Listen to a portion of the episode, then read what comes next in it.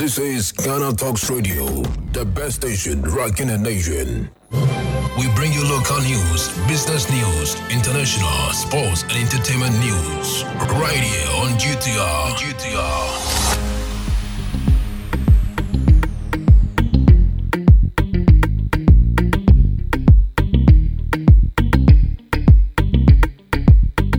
Good evening and welcome to the evening news on Ghana Talks Radio.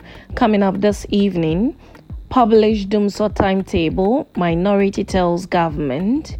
Recent power cuts will linger if financial constraints are not resolved, says IES.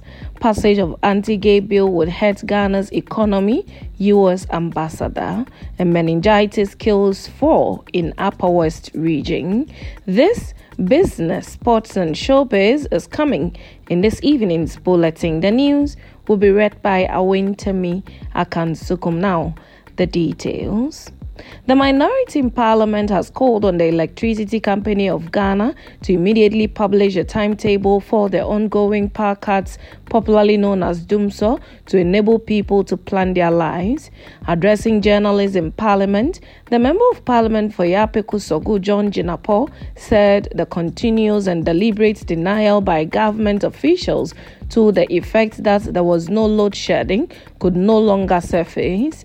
The minority spokesperson for energy said the government is unable to purchase enough fuel to power some of the thermal plant due to financial constraints leading to generation challenges. Meanwhile, the electricity supply to Parliament and Job 600, the office complex of members of Parliament, was on Thursday disconnected due to a 23 million Ghana cedis debt. The National Task Force executed the disconnection following unsuccessful successful attempt to collect the outstanding arrears. The disconnection is part of the ongoing Operation Zero Balance initiative by the Electricity Company of Ghana Task Force. The primary goal of this initiative is to recover outstanding debts from various customers, and in this case, Parliament House and Job 600 were targeted due to their substantial debt. In a related development, Nana Amoasi, the 4th, the executive director of the Institute of Energy Security has warned that the ongoing power cuts in parts of Ghana may persist unless immediate and deliberate actions are taken to address underlying challenges related to installed capacity and fuel supply. He emphasized that these issues significantly impact the country's power sector.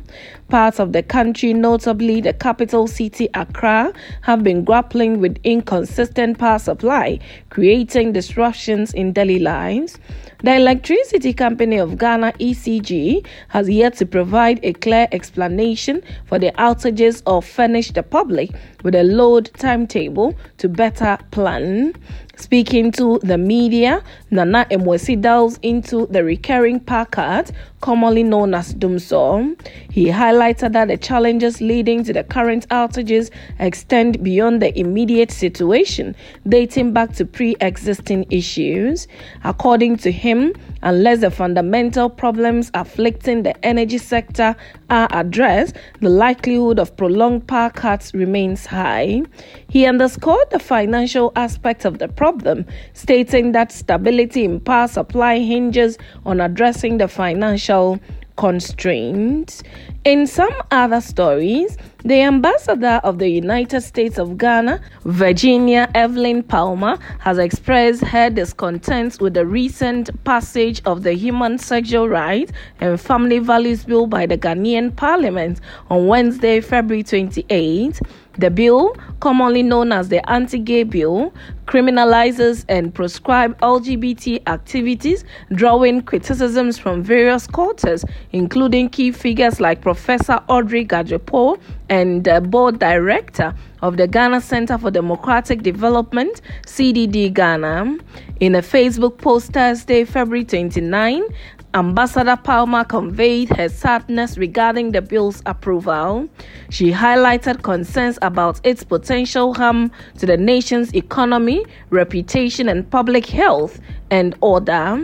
The bill stipulates penalties including a six month to three year jail term for individuals engaged in LGBT activities and a three to five year jail term for promoters and sponsors of such activities. Expressing her dismay, Ambassador Palmer emphasized that the bill not only infringes on the, on the basic human rights of the LGBT community but also undermines the constitutional right of all Ghanaians, including freedom of speech, assembly, and the press.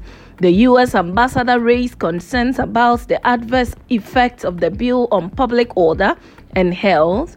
She argued that its enactment could have negative consequences for Ghana's international standing and economic well being. Now, to some other stories, four individuals have succumbed to cerebrospinal meningitis (CSM) in the Upper West region, with a total of 18 reported cases since January 2024.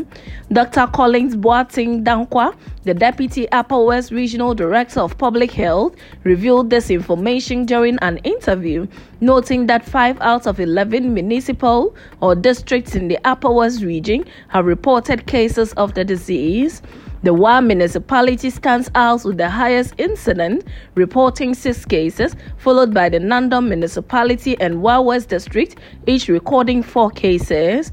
The Jirapa municipality reported three instances, while the Nadowli-Kaleo district has the lowest count with just one case. Meningitis, a severe infection of the membranes covering the brain and spinal cord, poses a significant public health challenge globally. Dr. Collins Boateng Dankwa emphasized that bacterial meningitis contributes to the highest global birthing of the disease. He highlighted that children and the elderly with weaker immune systems are the most affected groups in the Upper West region. The Ghana Health Service is actively conducting surveillance for early detection and treatment. Dr. Dankwa urged the public to promptly report symptoms such as headache, fever, neck pains, high temperature, convulsions, and vomiting to the nearest health facility. Additionally, he emphasized the importance of adhering to safety measures, including hand washing and avoiding crowded spaces. Now, straight to some business. In a collaborative effort, a joint task force involving the Tree Crop Development Authority, the Oil Palm Development Association of Ghana, the Customs Division of the Ghana Revenue Authority, and the National Security successfully seized over 1,000 units of 25 liters of vegetable oil suspected to be smuggled. The operation took place at a warehouse located at CMB, uncovering two truckloads with 650 and 350 units respectively, along with an additional 450 units found in a shop within the same area. This seizure occurred during the second day of an anti smuggling task force exercise in the Greater Accra region. The task force covered various locations, including Medina, Dome Market, Okaishie, and CMB. The operation aimed to curb the illegal influx of smuggled goods into the region. One of the truck drivers claimed that the suspected smuggled vegetable oil originated from a warehouse at Spintex. The seized oil containers were labeled with produced for Oki General Trading LLC Dubai and Product of Indonesia inscriptions. The Joint Task Force promptly confiscated the items for further investigations. Now, moving straight to some sports this evening, athletes and officials of participating countries have begun arriving in Ghana for the 13th African Games set to kick off in Accra this weekend. On Wednesday, contingents from Egypt, Tunisia, and Morocco touched down in Ghana with their first party of athletes and officials, mostly badminton players. The badminton event starts on March 3rd five clear days before the opening ceremony of the event on March 8. Apart from the North African, Joy Sports has also confirmed that several other teams, mostly with their badminton players, arrived in the country in the late hours of Wednesday. All of them have been checked into hotels as the Games Village has yet to open to the athletes. Now, moving straight to some showbiz this evening, Ghanaian musician Black Sherif is exploring his interest in fashion once again. In this new outing, the 21 year old modeled for a fashion brand this time at the 2024 Paris Fashion Week. The artists walked the runway at the 2024 Fashion Week for Off White, the clothing brand launched in 2012 by the late American designer Virgil Abloh. Off White launched its 2024 fall or winter ready to wear collection on Thursday, February 29. He was not the only Ghanaian on the runway, as Prince Brifour of Ghanaian Fashion Collective Free the Youth was also spotted. The fall or winter collection was designed by the image and art director for Off White, Ibrahim Kamara. This is the second time Black Sherif has dipped his feet into fashion. Earlier this month, he modeled for Labrum London at the 2024 London Fashion Week. The British Afri- African heritage believes in telling the untold story of West Africa to help bridge the gap between Western and West Africa cultures. And that's how we draw curtains on the evening's news on Ghana Talks Radio. Log on to www.ghanatalksradio.com for more of these stories and follow us, Ghana Talks Radio, on all social media platforms. You can as well download the GTR app from your App Store or Google Play to listen. The news was read by Awentemi Akansukum. I say thanks so much for making time. Good evening.